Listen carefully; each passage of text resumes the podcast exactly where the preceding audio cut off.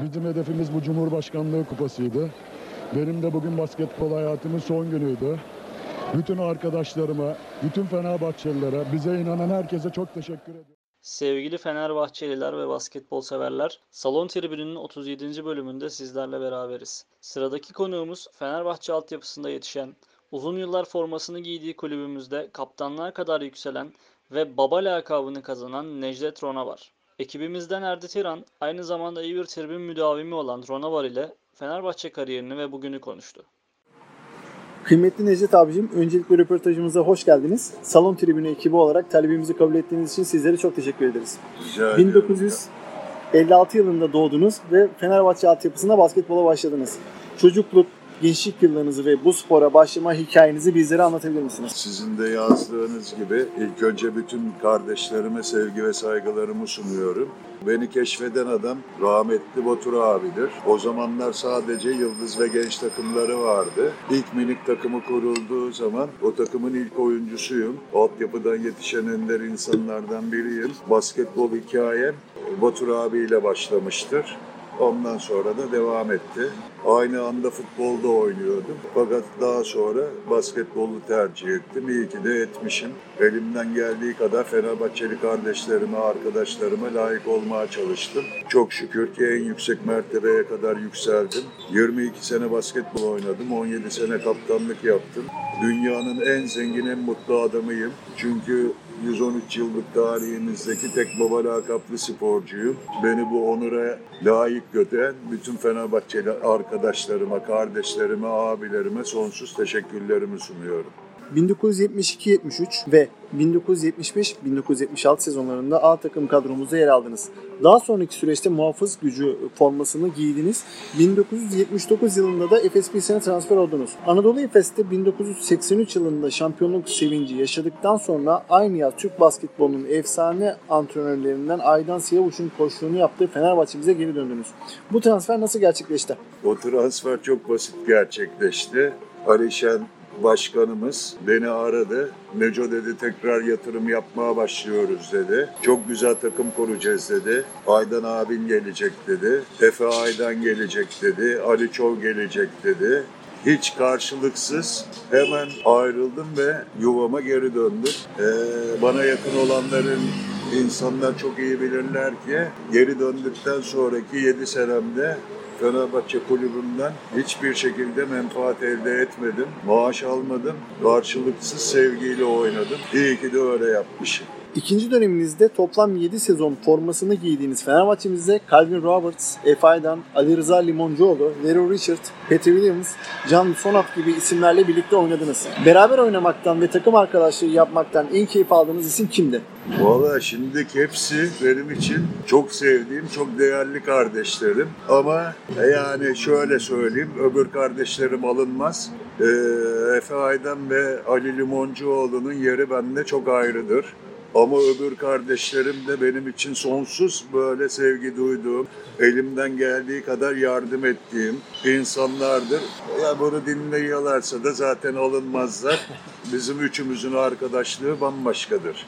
Bu arada saydığım Larry Richard, Pete Williams ve Calvin bize gelen en kaliteli, ben kalite derken insanlıktan bahsediyorum arkadaşlar. Yani çok büyük oyunculardı ama çok büyük insanlardı. Ve bu takımlarda takımdaşlığın ne olduğunun örneği olan bir takımdır. Herkes birbirini çok sever, birbirine çok saygı duyar. İnanılmaz insanlardır. İyi ki hepsiyle beraber oldum. İyi ki onlara kaptanlık yaptım. Hepsi candır, can. Kendilerine buradan sevgilerimizi, saygılarımızı Tabii sunuyoruz. tabii tabii sunuyoruz. Ayrıca şunu söyleyeyim. Pete Williams, Larry Richard ve şeyle Calvin Roberts'la şeyden hala görüşüyoruz Facebook'tan. Çubuklu forma altında oynadığınız en unutulmaz maçı hatırlıyor musunuz Necit abi? Yani çok büyük maçları oynadık. 1985 yılında Galatasaray'a çok acı bir şekilde Cumhurbaşkanlığı kupasını kaybetmiştik. 85-84 maç. Ee, olabilir. O benim her gece kabuslarıma giren bir maçtır. Ta ki 90 yılına kadar. 90 yılında Allah'ıma hep dua ediyordum şu Galatasaray karşımıza çıksın diye. Ve Allah da çıkarttı. Yani- Zaten şunu bilin ki o benim son maçımdı. O kupayı da aldıktan sonra o gün işte Arkada Güray Kanan vardı, Cenk Rende vardı, Cenk Gürsoy vardı, İbrahim Kutluay vardı. Onlara yol açmak için o gün basketbolu bırakmaya karar verdim. İyi ki de bırakmışım. Hepsi birer değer oldular bu ülkede. Umarım yeni nesildeki abiler de bu tür abilikleri yapmayı öğrenirler. Kulübümüzde bulunduğunuz süre içerisinde sağ dışında yaşadığınız en ilginç, unutulmaz olay neydi? o kadar çok var ki hangisini anlatayım? Buraya anlatmaya kalksam sabaha kadar sürer. Aziz Bey'in ilk başkan olduğu yıl kadın basketbol takımımız şampiyon olmuştu. Fakat kesinlikle Galatasaray'ı işte bütün medya Galatasaray'ı kucaklıyordu. Yok işte şöyle olur, fark olur, böyle olur, şudur, budur diyorlardı. Ama o gün sahaya Didem Akın diye bir kızcağız çıktı. Yanlış hatırlamıyorsam 19 sayı attı ve o kupayı bize getirdi. O benim için çok değerli bir kupaydı. Tabii Aziz Başkan'ın da ilk kupası olduğu için. O gün çok mutlu bir gündü. Tabii ondan sonra işte Avrupa şampiyonlukları yaşadık hep beraber. Voleybol takımlarıyla, basketbol takımlarıyla. Ya o kadar çok ki canım ya. Yani tahminime göre Aziz Başkan Cires Rekorlar kitabına da girdik zaten. 5800 tane falan kupa aldı herhalde ya başkanlığı sırasında.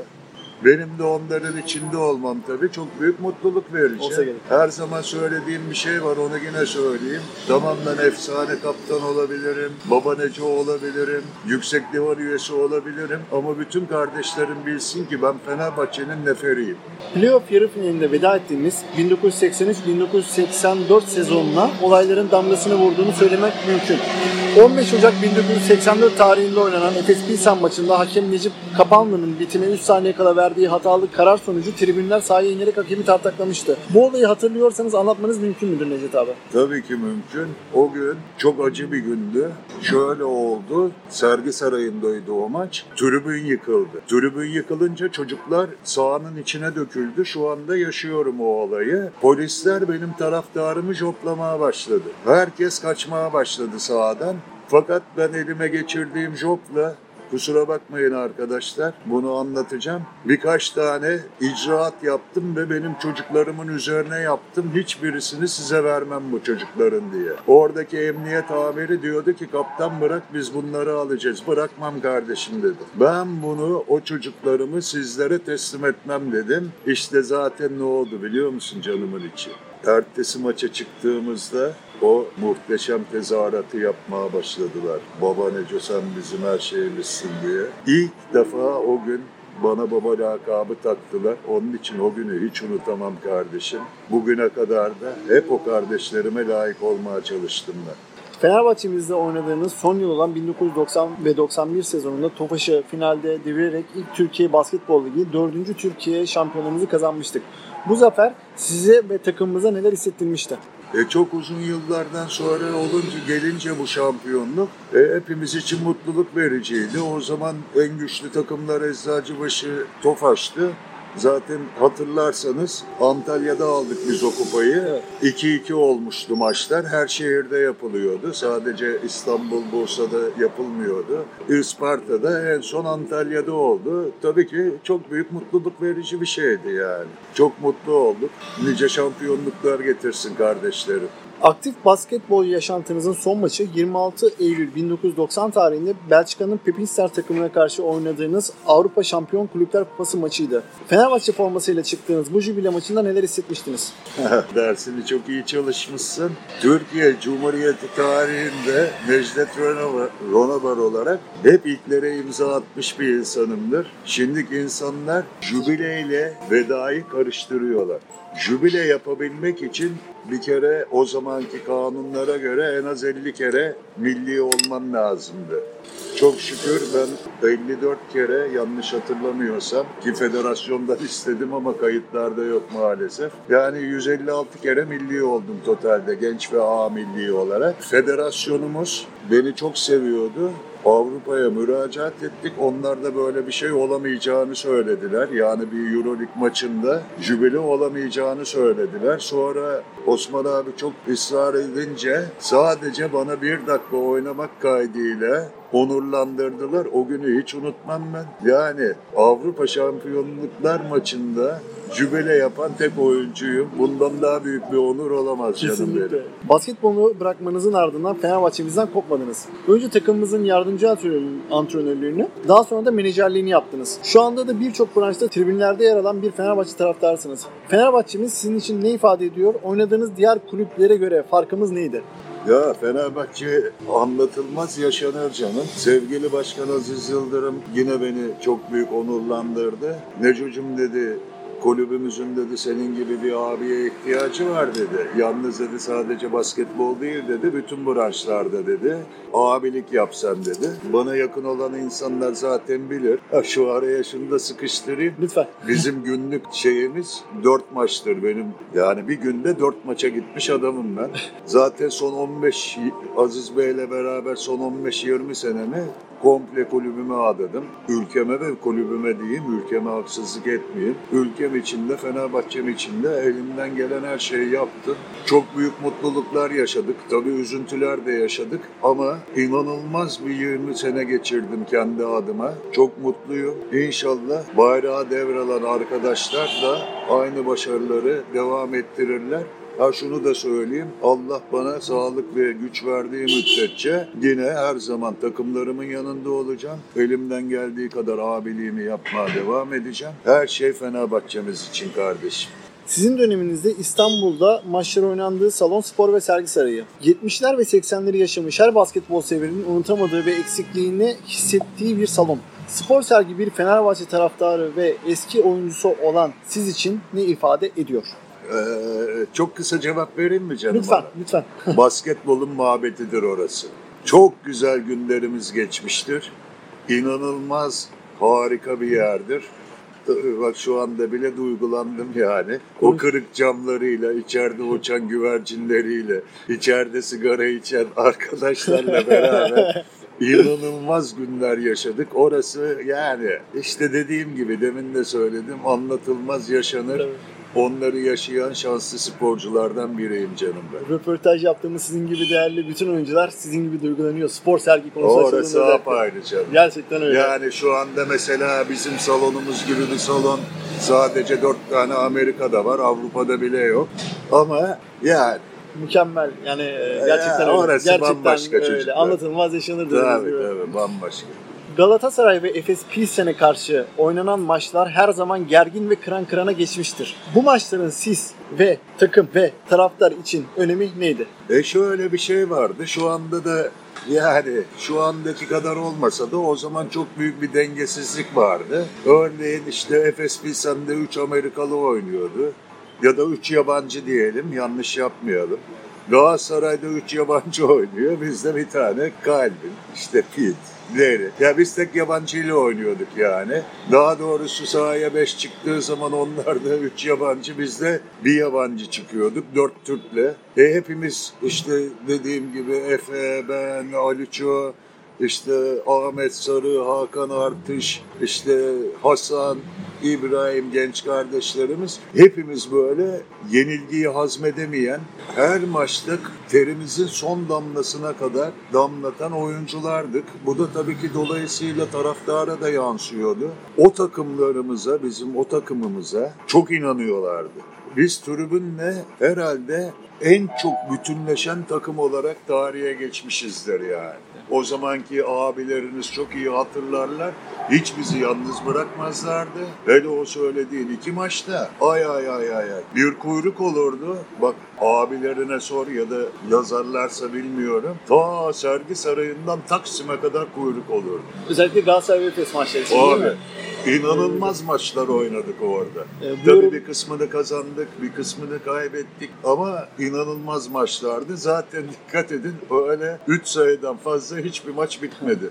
Özellikle bu sorunun cevabı bizim için çok önemliydi Necdet abicim. Çünkü yakın zamanlarda bu maçların önemi maalesef yitirildi. Bu yüzden e, sizin e, değerli bir cevap oldu. Sağ olun tekrardan Necdet abicim. Sizin de bildiğiniz gibi Fenerbahçe'miz 2000'li yıllarda basketbola büyük bir yatırım yaptı ve 2017 yılında Euroleague kupasını kazandı. Bu süreci ve takımın bu sezonki durumunu nasıl değerlendiriyorsunuz? Şöyle başlayayım canım. Sevgili başkanımız Aziz Yıldırım amatör şubelere yatırım yapmaya karar verdikten sonra her gün adım adım ilerledik ve fazla uzatmayayım. En son Murat Bey'e de değinmeden geçemeyeceğim. Sağ olsun bize yaptıklarını hayatım boyunca da hiç unutmayacağım. Ne Aziz Başkanımın ne Murat Bey'in. Salonumuz olduktan sonra Murat Bey'le birleştikten sonra inanılmaz ilmeler kazandık. Yolumuz çok uzundu. En son başkan Obradoviç'i getirmekle ve tabii Obradoviç'in tavsiyeleriyle gelen oyuncularla inanılmaz bir takım kuruldu. Salonumuzun güzelliği, o taraftarın güzelliği, inanılmaz bütünleştik. Başkanı, taraftarı, oyuncusu, işte malzemecisine kadar o maçlar oynandığı zaman hepimizin kalbi aynı çarpıyordu. Yani işte Neco abinizin takım dediği takım budur kardeşim. Eğer ki tribünde, televizyon başında, sahada, başkan, Obradoviç, işte yardımcı hocalar, işte sağlıkçılar, hepimizin kalbi bir atıyorsa biz takım olmuşuzdur. Ben 2017'de eğer insanlar girerlerse sayfama daha Real Madrid maçında ilk hazırlık maçımızda takımı seyrettim İspanya'da Malaga'da 25'le oynadığımız. 25'le yendik. O gün baksınlar ne yazmışım. Eylül Arkadaşlar 2016. bu sene bu iş bitecek. İddia ediyorum bu takım şampiyon olacak diye ve o takım da şampiyon oldu. Mükemmel bir şampiyonluktu. Ee, müzemizin en değerli yerinde olan bir e, kupamızdır. Tabii Ya baktıkça her zaman Tabii, gururlandığımız bir Fenerbahçe'nin en büyük başarısıdır bana Kesinlikle göre. öyle. Onun için öyle. Aziz Başkan'a da o gün emeği geçen herkese, Herkese, artı Murat herkese, Bey'e herkese. sonsuz teşekkürlerimi ve sevgilerimi sunuyorum. Sarı mirasımızı sürdürmemiz dileğiyle her zaman canım, tabii ki. Son olarak bu röportajı okuyan Fenerbahçelilere, biz Fenerbahçelilere mesajınız nedir? Fenerbahçelilerin hepsi candır. Hepsini çok seviyorum. Hepsine sonsuz saygı duyuyorum. Sadece şunu söylüyorum. Lütfen ve lütfen Aziz Yıldırımcılığı, Ali Koççuluğu bıraksınlar. Fenerbahçeli olsunlar. Fenerbahçe'me sahip çıksınlar. Başka Fenerbahçe yok. En büyük Fenerbahçe diyorum. Hepinizi seviyorum. Çok çok teşekkürler Necdet abicim. Var olun. Sağ ol canım benim.